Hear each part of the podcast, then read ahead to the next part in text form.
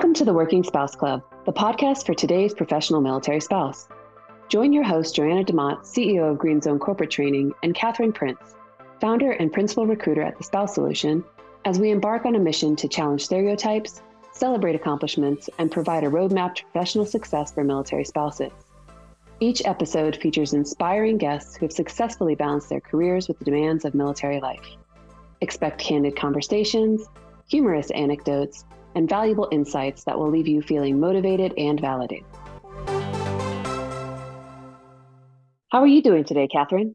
I'm a little sleepy today. How are you, Joanna?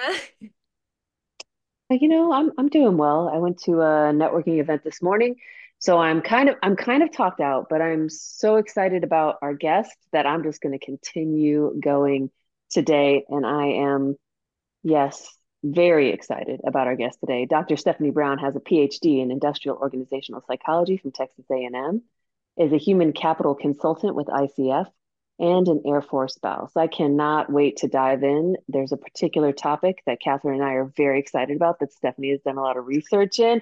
Before we dig in, how are you today, Stephanie? I'm doing well. Thank you for having me. I'm excited. We are so excited. Joanna and I have been talking about this episode nonstop since we originally were like, we should do a podcast about the military spouse working experience. And so we're, we're just so excited that we found you because, in my opinion, you are like a, a mythical beast, a unicorn uh, with your expertise that we were able to find to have this amazing conversation with us today. So, again, welcome. We always start with the same question, and that is when you were little, what did you want to be when you grew up? Oh goodness, I feel like that changed changed a bit over time as it happens. At one point I was really into being a chef. I really liked watching Emeril Lagasse on the Food Network and I thought I was destined for chefhood and absolutely was not. So I picked up just enough skills to make some some good dinners, but couldn't make it my life choice. Not at all. Would have been some late nights. So I think you dodged a bullet there. Absolutely. Um, that's hilarious. We haven't had that answer before, so it's always fun with anyone. We get a lot of writer, teacher, lawyer, so that's that's fun and exciting. Well, what we're talking about today is MLMs and it is like the juiciest topic in the world. and I I'm so excited to dig into this with you. Just maybe as a, a slight warning to our listeners this could be sensitive or uncomfortable for some people who are you know potentially in mlms so just know that we're hoping to have this conversation with somebody who's incredibly knowledgeable about it to talk about maybe more the con side of, of the mlm industry in relation to military spouses. But let's start. I'd love to hear about your career. Tell us about how things have gone and how did we get to this amazing PhD and all of this juicy knowledge that we're going to dig into today. Yeah, so it's uh, really interesting. I I got married when I was in undergrad and I was I think it was just a few days really like maybe a month before my my 21st birthday, so I was young and my fiance, boyfriend at the time, had just joined the Air Force. We met in college in an ROTC program. And he went from Washington State, where we both were, down to Florida. I stayed up there. I was, you know, very insistent that I was going to finish out college at my actual college. So we were doing the long distance geo bach thing for a while. And when I graduated college in 2009, if you remember around that lovely time, the job market was terrible. and I went down there with a psychology degree and hopes of doing great things and found absolutely nothing down in the panhandle for me. And at that time, there was a lot of uh, talk in place about having these portable, uh, military spouse friendly careers and none of them were at all interesting to me. So, if you know the MyCAA program, which will provide funding for you know certain military spouses at certain ranks, yeah, I really couldn't find anything good there. Uh, I had options to be like a massage therapist. Um, but again, I had my bachelor's degree in psychology and wanted to go into something related to that. Um, I could be a vet tech, not at all interested. Um, so I floundered for a good long while before deciding that uh, I wanted to go to grad school. Um, my early days before grad school were a lot of volunteering, just kind of piecemeal work. I I worked as a docent at the Pensacola Museum in downtown Pensacola. I got to dress up in, you know, Victorian era clothing, which was fun, but again, not anything long term that I wanted to do. And then when I when I started doing my applications to grad school, I started applying or started volunteering rather at the University of West Florida in their industrial organizational psychology program.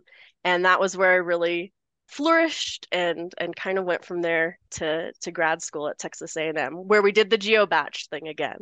I really wanted to make sure that I went to a solid program. Texas A&M was it. They're very military family friendly and yeah, that was that was how I ended up in Texas. Excellent. So you you really did have this interesting path and I, I, bet that the docent is may, maybe not on your resume so for those out there looking at military spouse resumes know that there is always so much more and there's always one little tidbit job that's that's really fun i i taught english and grammar at the staff nco academy in okinawa japan and not something that was related to my degree but uh, yep. so much fun so docent dressing up in victoria era clothing may be the most unique yet, and we will we will have to see. Katherine went on Facebook and asked for an expert in MLMs or multi-level marketing organizations. Can you tell me what an MLM is? So a lot of people will get MLMs confused with pyramid schemes. So pyramid schemes are illegal, MLMs are not, but there is a lot of overlap between them. In in multi-level marketing, it's basically a tiered system where you are taking goods from an organization and you are getting them out to your the public, the people that are going to buy them. Um, but usually with MLMs, you have this system where you are trying to recruit people underneath you to sell whatever it is you're trying to get out there. And you usually make some sort of commission uh, based off of getting people into your organization and then based off of how much they sell. So again, it's very pyramid shaped, even if it's not technically a pyramid scheme. And and there's also similarly like direct sales, which is just being able to get that stuff out directly to the consumers. It's this idea that you're cutting out the the middleman and going straight to, you know, from the consumer to the organization. But a lot of people get involved in these multi-level marketing organizations underneath someone. You're usually not like the first person in a, a line. So you have your upline, which is whoever recruited you into the organization, and then you have your downline, which are the people that you've recruited into the organization. And so tell us about how you found yourself getting this knowledge. Am I correct in thinking that your PhD was actually on this topic? So, my dissertation was on this topic. In general, my background was on workplace mistreatment. And so I, I did a lot of research on workplace sexual harassment right around the time the, the Me Too campaign started, which wow. was oh. very interesting. But I wanted a little change of pace from studying sexual harassment because that can get very depressing. And as a military spouse, I was always interested in the people I knew who got involved in multi level marketing. I had friends that obviously and you know if you've been a military spouse long enough you know someone who's who's selling stuff. And it was always interesting to me to see these very bright intelligent hardworking folks do multi-level marketing because it was it was these military spouses and then it was like the friends from high school who you know maybe never left the hometown and they would hit you up years later with a hey hun what you doing? type of communication. And i really wanted to know why people were joining and i had some ideas. I think i had some very biased ideas. And then as you go through uh, military spousehood you start to realize like yeah it's it's kind of difficult to get what you think of as your run of the mill job. And so you can see why people start to turn to multi-level marketing. But I was also interested knowing that 99.7% of people, according to the Federal Trade Commission, lose money in MLMs. And that's not that they only make a little bit of money or they break even. That is, they actually lose money. And I wanted to know why, if you're losing money, why are you staying with these MLMs? So that was, you know, one of those things I had always had in the back of my mind. And when it came time to pick a dissertation topic, that was what I decided to pursue. That's so some... interesting. Yeah, that 99.7% lose lose money and that's not that's obviously not in any marketing materials for somebody to become uh, a member or uh, an at-home seller. And I do want to preface this by saying, you know, there is no judgment here. I myself have been a part of two MLMs as a as a, and I won't say the names. As a, I'll say I was a coach, mm-hmm. and there were some lotions and products. I did not enter into those to make money, which really upset my upline. I did it for the discount on the product. So I most certainly did lose all of the money in your research. So are these are MLMs like are they all kind of do they have the same program? Is there like a a call to action that's for a specific group or or is there a, a way that they get the in that's like the same across the board or similar? You know, in talking with the folks I did during my my dissertation and to kind of give a background on, on what I did for my dissertation, I started off with a survey. I reached out to people uh, via social media um, because you know there's a large i guess you could call it an influencer community um, but a lot of military spouses that are involved in mlms have these business pages where they reach out. So i kind of like reverse mlm'd them and went out and said hey would you mind taking a survey on this stuff? Uh, and then i also did some follow-up interviews. But when I reached out to people, it was a lot less of the the hey hun type of recruitment that used to be in the past, the the kind of cold calling or cold messaging that you used to do, and a lot of it now is kind of a, an influencer type recruitment technique where you're kind of generating interest and and and kind of pretending that there's like a scarcity of some of these things. So, you know, if we think of let's say LuLaRoe, for instance, with their leggings.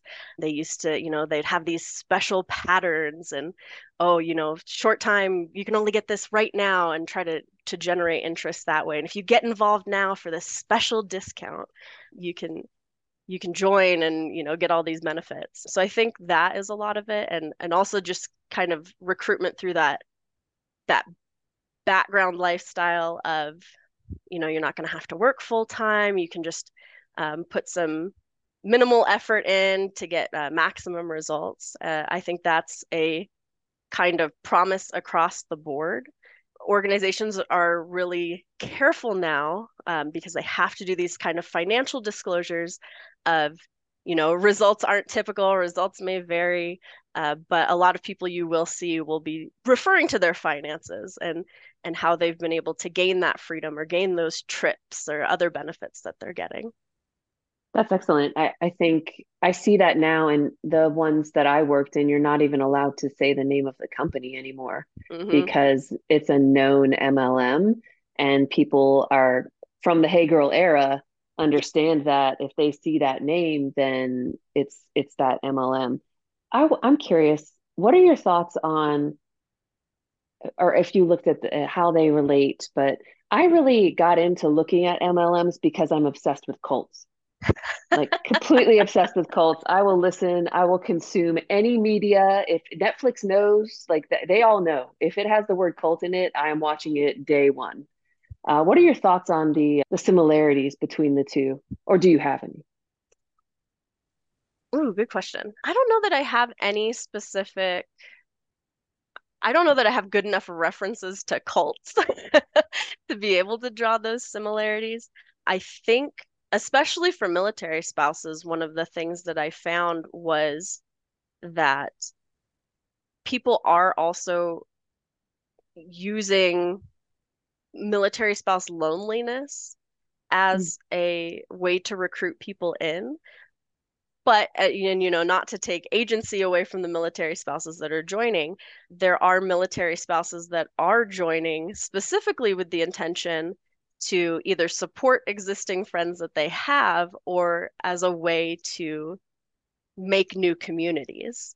And, and they want to be able to go in and and have those supports. So you know i mean that could be as simple as someone going over to someone's essential oils party you know they'll hold little maker parties around the the holidays where you can put your essential oils in with your bath salts and now you've got something cool and it's an easy way to make friends. And and in doing that you know they want to to support their new friends and so they'll sign up in their downline even if they don't really have an intention of fully working the business. But it is a way to to kind of create that community and i think that can range from you know very genuine needs for friendship or, or wants to you know involve people in your community to a little more predatory. And i think that's probably where you'd see the most overlap with cults is trying to fill that that need for connection. So i i think there is definitely some overlap there. So I've seen with MLMs personally in in the relationships that I have with people who have joined MLMs, and then also just in my odd little fascination with MLMs, listening to podcasts about them, just doing research, that they do seem to be predatory towards women, towards yes. women who are not working, who mm-hmm. are in areas where they can't find employment. Jacksonville, North Carolina is a great example of of a place like that. And so it's these rural, underdeveloped areas and women who are currently stay-at-home moms because they take a career break to take care of their children, which is something that is natural that happens. And and so a lot of times when I see these women, I see these people who are really, really smart, like you said, bright, accomplished, and something happens maybe they're relocated to uh, a place where there aren't job opportunities or they have some babies at home and they're taking a break and they're understimulated yes. and so they're seeking something to get them back to you know where they were before when they had that stimulating career and I, I think Joanna and i have even had a conversation about how it's it's almost predatory because what they want is they want to be that girl boss right? They want to they want to be working again and they can't because there's restrictions you know whether it's the location or just the stage of life that they're in. And so they're very vulnerable to these mlm recruitment tactics. So yes. i'd love to hear did you do any studies on demographics? Is it majority women? But like yes. can we speak specifically to military spouses or is there somebody at like corporate MLM that shall not be named. That's like, how do we target the military spouses? Those are our bread and butter. Like, what? Give us all the details. So the the big, I don't know if I'd call them a political group necessarily, but one of the big groups related to MLMs and direct sales, obviously, is the Direct Selling Association, and they do a lot of outreach to different oh goodness, what am I thinking? I'm going to go back and start that one over again for editing purposes. So the the direct selling association will go out and talk to a lot of different political leaders. They will talk with a lot of different leaders of direct selling and MLM organizations and they've kind of structured themselves in a way that's you know supposedly to help promote oversight make sure that these organizations are not becoming predatory or or falling into the actual like pyramid scheme problem. But the problem with that is they also as they're talking to these political leaders they're preventing a lot of research from happening. They like to do their own internal research but they're not going out um, and letting people do research into them. So, for instance, we don't actually know how many military spouses are involved with MLMs. And there was, I believe it was a senator from Illinois, if I'm correct, a few years ago, who tried to put in one of the Defense Authorization Acts some language that would require them to do research into how many military spouses are in MLMs and what what it looks like uh, as far as impacts on the military family. Because as you know a lot of military members will have uh, security clearances and being in debt it can be a national security issue. Um, and you know it can also be a mental health issue. If you're deploying and you're losing money and you're stressed like what is that going to do um, for you and your unit? So there's not a lot of research on that. Demographics wise, we do know uh, that over three quarters of people involved in multi level marketing are in fact women. I don't know if there's exactly numbers on how many of them would be considered stay at home moms, how many you know had other careers and want to have this as a career or are trying to look for other things so yeah the the numbers around that are are definitely skewed by by what these organizations put out. I mean, even when you have the financial disclosure stuff that comes out from the companies, they're definitely looking at interesting numbers. Let's just say that. It sounds like this is a lobbying group. Yes, yes. The Which, Direct Selling Association is yeah. definitely a lobbying group, and they're kind of their own self policing uh, institution, which doesn't always work. Can we start a military spouse lobbying group? Like we need to like be lobbying for job opportunities so that we don't need to join MLMs. Exactly. So when you were doing your survey, was it spouses or just all the MLMers? Just spouses. Yep. So we were looking for military spouses, male or female, that were involved in any type of direct sales like this. And did you get feedback on what the motivation was for joining? Did you have any like data statistics? Yeah. Uh, yeah. So I basically found that in terms of reasons for people joining, there were two large categories that people ended up falling into. And the first category I had called experiencing life shifts. And so this was defined by people who were experiencing military moves, people who had children, and then also those who were going through kind of a period of self reflection, kind of that what am I doing? What am I doing here? What do I want to do with my life? What purpose do I have? The second group was, and, and they overlap too, they're not just totally separate groups. But the, the second category I found was people who were purchasing the products anyways and they were doing so either because they wanted to support friends it, maybe it was out of self-interest. I can't remember what beachbody just branded themselves to but there's a lot of people who go into beachbody because they they want to get fit they want to lose weight. And then there was kind of that continuing interest of stuff of maybe you had started using a product. Like i myself will occasionally use the Young Living essential oils. I find that they're really good for sunburn, obviously, but so so I will use some of those products for interest, for instance, and you know maybe they just want to keep up with that because they want a product discount. I feel like Joanna. Oh, I feel like Joanna and I can probably relate to the first one in that we were both going through some changes in our lives. And that's when the podcast happened. And I could totally see prior to the podcast being like, I need something to fulfill me. And, you know, if the right person had come along, had I not known about MLMs prior, I may have been vulnerable to that. Go ahead, yeah. Jenna. Jenna. Uh, no, I mean that's that's it, and I think that that's interesting that you say that that it's that life change. I know uh, for me it was it was that I, I like the products as well, and it was like a, a significant discount to sign on with the organization. And also, I didn't have any quotas on sales. Yep. But I did get significant pressure from the upline to sign on more coaches and do whatever. And that wasn't that wasn't my jam. Uh, yeah. but yeah, I mean, you have to. And what I find interesting is that when I talk to people who are participating, I have a I will not buy from an MLM process for myself. Like that's that's a, a boundary that I have. So, you know, that has actually caused some rifts in some friendships. You're not supporting me. Mm-hmm. One one person I, I don't speak with her anymore because she said, you know, you're not going to support a woman owned business.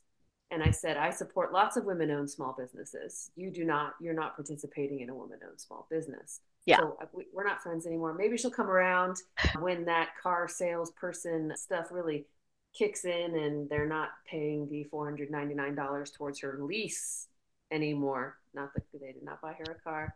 they gave her $499 towards a lease of a luxury vehicle. Maybe that'll kick in. But for me personally, that's that's a boundary that I have because I am susceptible to that. And be, and being lonely, being a military spouse, we're constantly moving and trying to build community. Mm-hmm. I was super susceptible to that. And. I had to check in with other people in my community to help me um, disassociate with those organizations too because they don't make it easy. Oh, yeah. Oh, well, we're gonna okay, okay, next month we'll give you $75 off instead of the $50. Just keep just keep that on there and, and keep the $200 a month for a, a shake that yeah. we're, we're doing on your budget. So I find it super interesting that you were able to glean two main reasons people get in. Um, what else did you learn about what goes on when they're in there? What else did you ask, or was was your research focused mostly on that entry point? Well, once we got to the point of realizing like why military spouses were joining, I wanted to ask them, of course, about the the finances behind it. And I'm gonna have to pull this up, some of the the numbers here, but it was it was interesting to see what was on the financial disclosure statements, what you see on social media with the lifestyles that people promote when you're in this stuff, and then what the actual numbers were that were given to me. And so, again, as a bit of background, I had 237 military spouses in the survey that provided some sort of financial information or enough that I could link it back to their MLM. Not all of them finished the entire survey. It was a lot of questions. But I did have 166 people who who fully completed the survey. And one of the interesting things that I had found was that right off the bat, the average annual income from MLM work was about $23,500. And I was like, that doesn't make sense with what we know about MLMs. The interesting thing there is if you go back to, you know, uh, elementary and middle school math and think of your mean, median, and mode, the average includes all of the numbers. So it includes the people that make a ton of money. And I had about 19 people that were statistically determined, determined to be outliers. And so their incomes ranged from like $40,000 a year to $900,000 a year. So, you know, even if you look at the income disclosure statements, yes, there are some people that are making a lot of money. The the person that I had talked to that was making a lot of money, they had been with their MLM for 17 years and they had 35,000 people in their downline. A thousand of whom they had recruited personally. So they are making some sort of income off of every person in that downline, right? So the average was way skewed. So I removed those those highest incomes, um, and then we looked at the the median uh, annual income, and that was only eighteen hundred dollars, which is still better than zero, and it's better than losing money. Um, but uh, based off of the hours that they were working, they were probably making about 1024 an hour on average. Um, as a point of comparison, uh, one of the things that I'd wanted to include in there was if you were a full-time 40-hour worker that was making federal minimum wage, they would be making about $15,000. So you're making less than a full-time minimum wage worker. And if you were a part-time, so 20 hours, they're still making, you know, 7,500-ish annually. And there were a lot of these military spouses that were were working at least part-time and definitely not making the kind of money that you would even see from a $7.25 job. So that was really I think depressing to me, you know, knowing people who are trying to put in all that money to kind of get this thing off the ground and seeing it not pay off was was really a bummer. And I think the financial thing as a whole was really depressing too, because especially like the the childcare related things. So I had a, a one of the military spouses that I had interviewed had talked about the fact that she had left one of her jobs after she had a kid because she was basically just paying for childcare. That was what her job covered. And at the time, I don't think I fully appreciated that until I had a kid. We are currently stationed in Colorado Springs, and we have just recently a one year old. She just turned one. And childcare is so expensive. and we get, you know, as an active duty family in an area with really scarce childcare on base, we get a, a stipend from the Air Force to help pay some of those costs. But it's it's so expensive and it's hard to find for a lot of spouses. And so that was why a lot of these spouses ended up leaving whatever other job that they held and and, and trying to work the multi-level marketing and they still weren't making the money but they did have the flexibility. And that was another thing that a lot of military spouses said that they needed as they were getting involved in multi-level marketing is they needed something that meshed with their lifestyle as a military spouse. So it's portable um, it's flexible. If you need to take off to you know join the family readiness group or if you need to be able to go to a spouse event or even just see someone off for a deployment you have the ability to do that where you might not have it with a traditional job.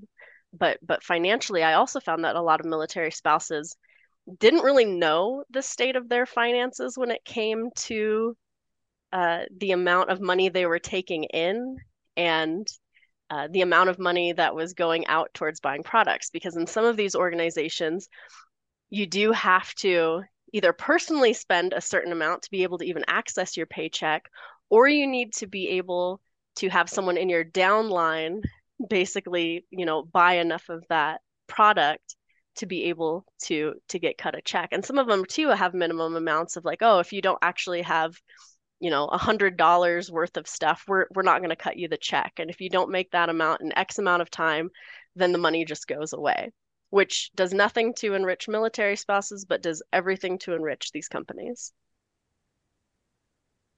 Absolutely, I hear that, and the amount of time and effort that it takes to understand all of those rules and then to calculate that out into your family budget for an unstable amount of income is very difficult and I think there's also a cost there too, is that you may enter this community to build a community, but what you end up doing, especially in a market that becomes saturated with that particular product, is that you end up burning bridges. Yes. So you may recruit a friend or something like that, and then you end up having to put pressure on that person so that you can pay your bills. And I don't think that's a, a great way to sustain a community you yeah. may you may get some new friends. And i know i felt very disappointed with my upline who acted like a, a, close friend. And then when it came down to it just did not understand when i had a, a sick child that prevented me from focusing on anything but that particular sick child and not posting several times to social media and doing yeah. things. So yeah that's it's a it's definitely a double-edged sword. The way that you enter in may not be the way that you leave. And i do feel like and the reason I equate it to a cult is because when I talk to people about it, they don't understand those finances. So when I ask them a direct question about, okay, great, well, how much money are you making this month? There's 45 things that they have to tell me that are caveats or, well, if I do this, then this and this and this and this. What if you don't do that? Okay, well, then you're not getting a paycheck or you can't access that money. And that's weird because if, you know, I was working for, um, a company from home, I, I would know that my paycheck was coming. I also find that people don't. I, had a friend who said she's not in an MLM. And I said, Well, do you have an upline? Do you have a downline? Do you do you direct sell? Then you're in an MLM. Did you find people who were not willing to I guess they didn't reply, then they just didn't think they were in an MLM. Or did you have people maybe who cut off after a while because they just couldn't accept that? I can't say for sure in the survey, but when I did my outreach to the military spouses to recruit them into the survey, I did get a lot of questions about what my intentions were.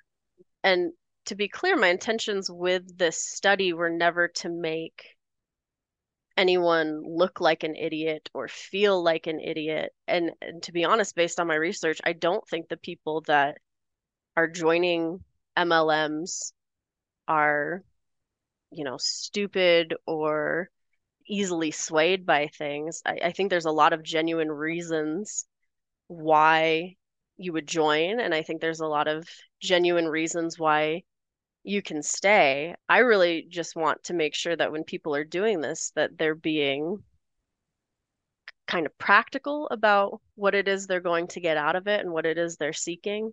Um, of course, there are people that join um, for kind of the quick cash, um, and and they think it's going to be, you know, living the high life, easy street out here, trying to you know get get that money in. And i think it's it's a lot harder than that obviously to make money because again 99.7% of people do not.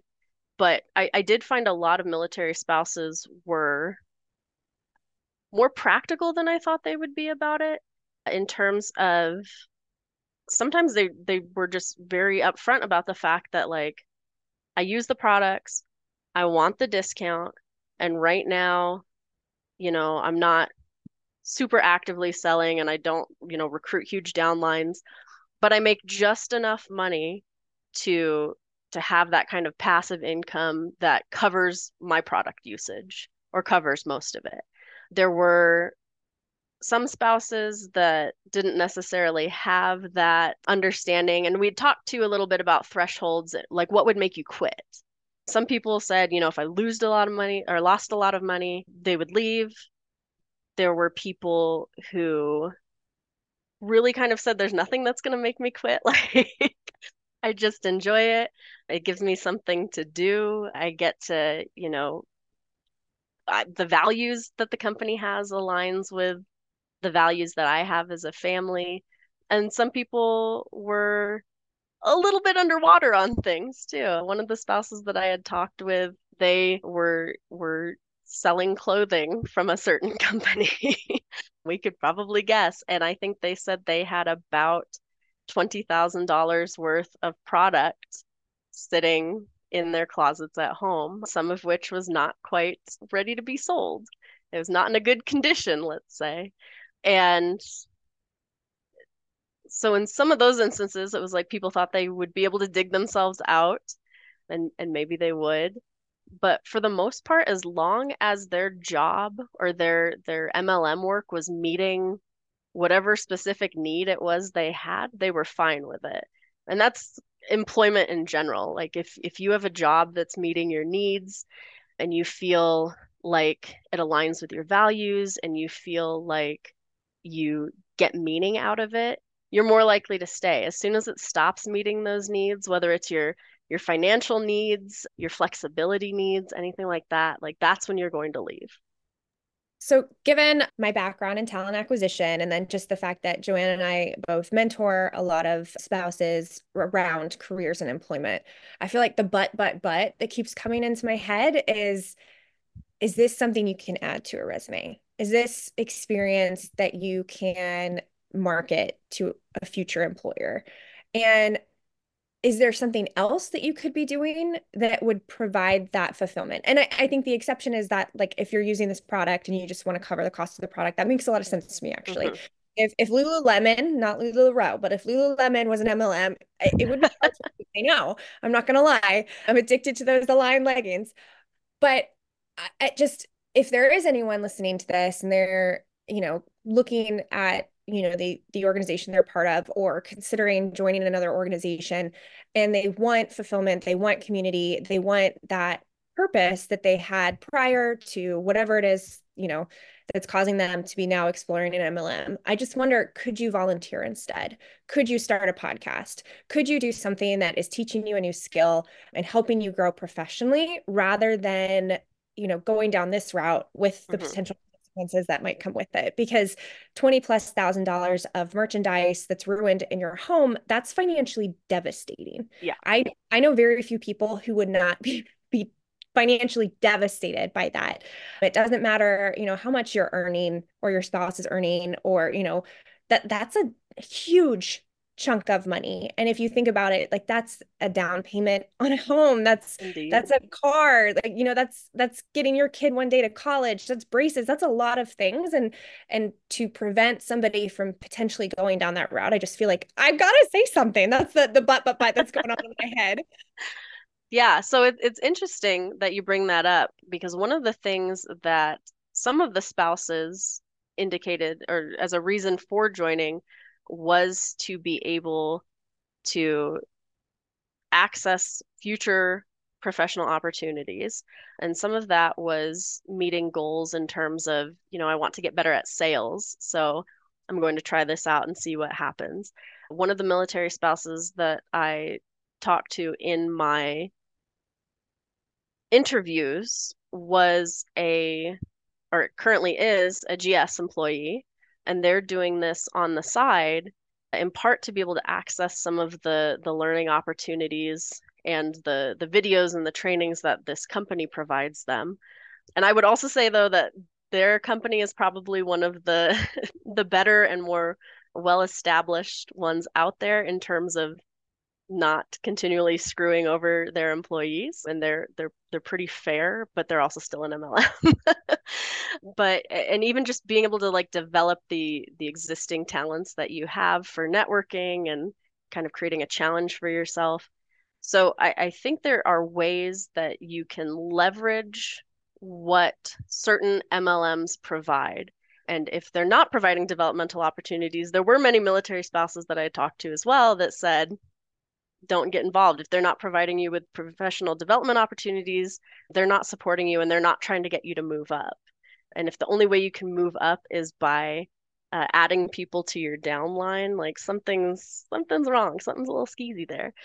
That being said, uh, you know, as someone who is an IO psychologist and consultant, yeah, it would be very difficult to put this onto a resume or a CV one and be taken seriously because I think uh, the three of us on here we're military spouses so we know that sometimes needs must and this is what you've got and sometimes you're a docent and sometimes you know you're doing what you can to to get that experience in.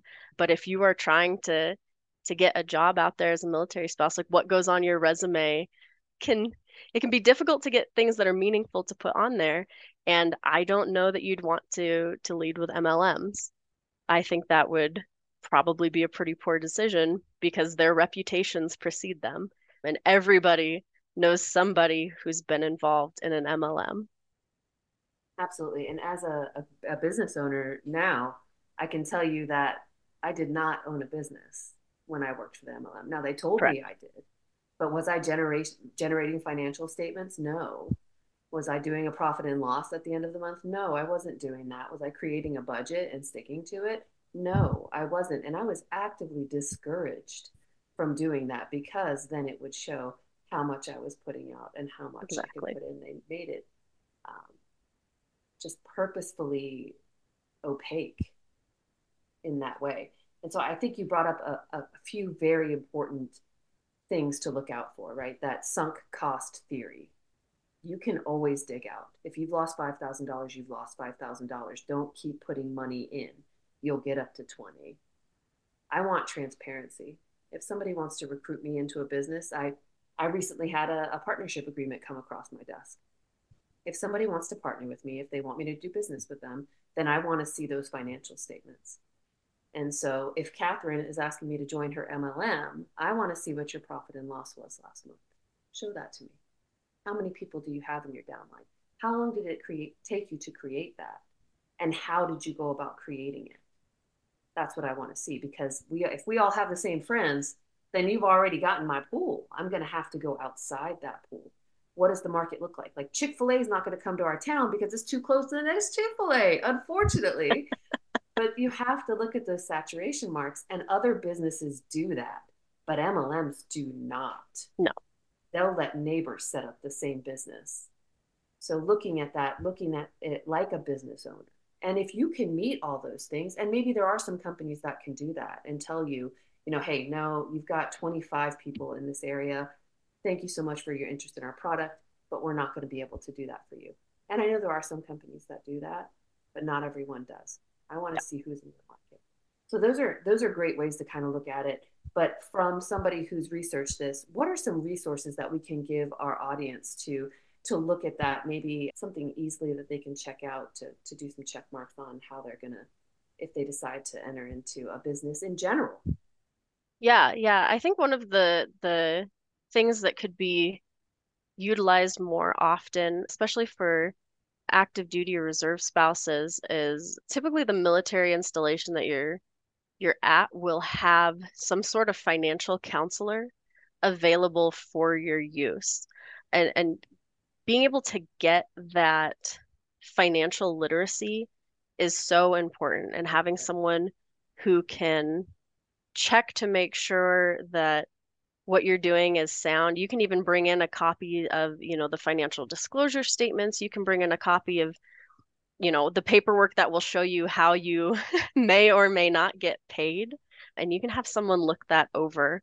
Financial literacy, I think, is is probably the the biggest thing that you need to be aware of. Some of the military spouses that uh, earn more money will have separate bank accounts set up so your finances your finances are not mixing with your spouse's finances and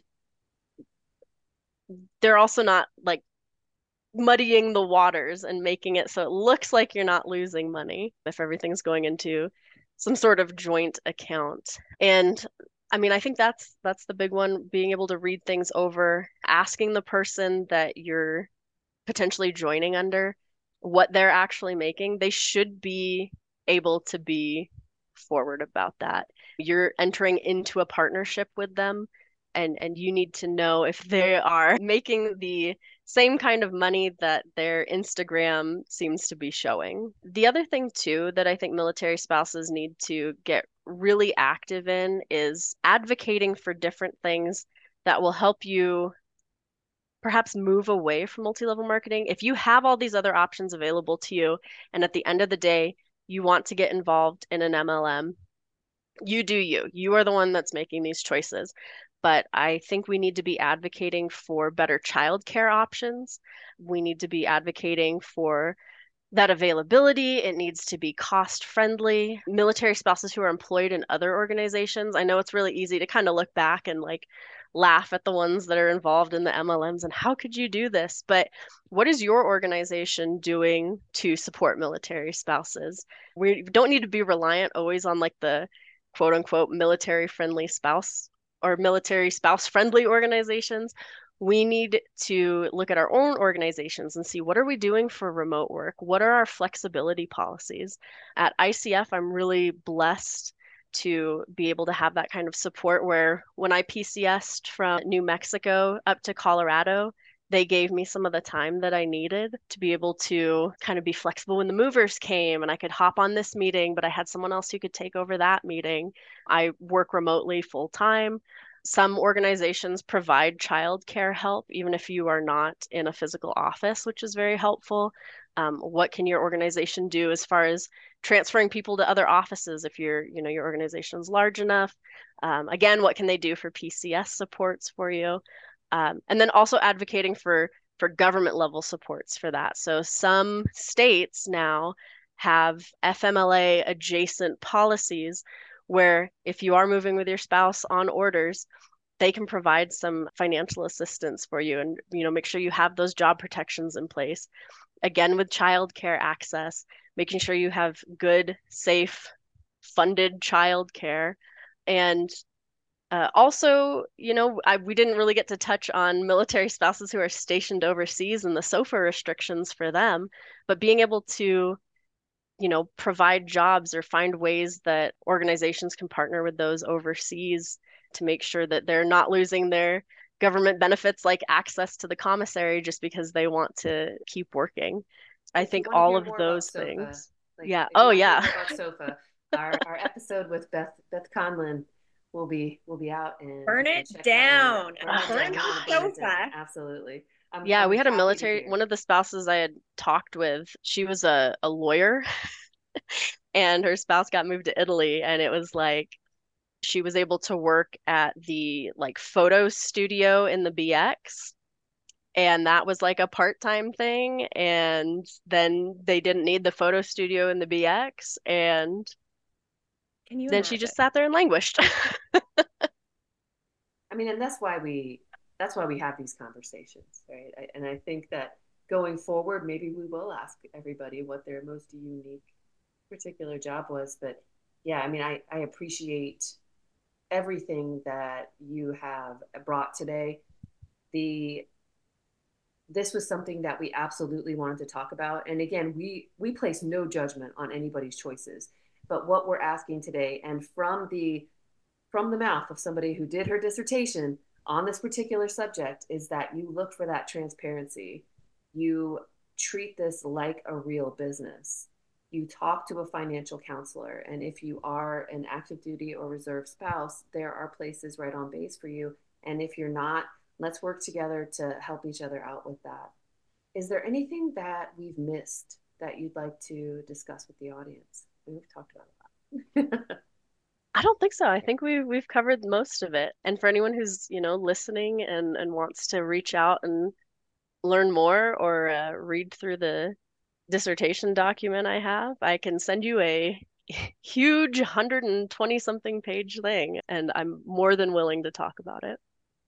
If I read yours and I don't read my spouse's, he will never forgive me. It's been years and I'm still like, yeah, babe, I'll get to it. Absolutely. I'm like the war in Bosnia. I'm like, I want the MLM dissertation. That sounds juicy. That's some data I will read. This has been amazing. Thank you so much for sharing all of this knowledge with us. Yeah, thank you for having me on. It was great.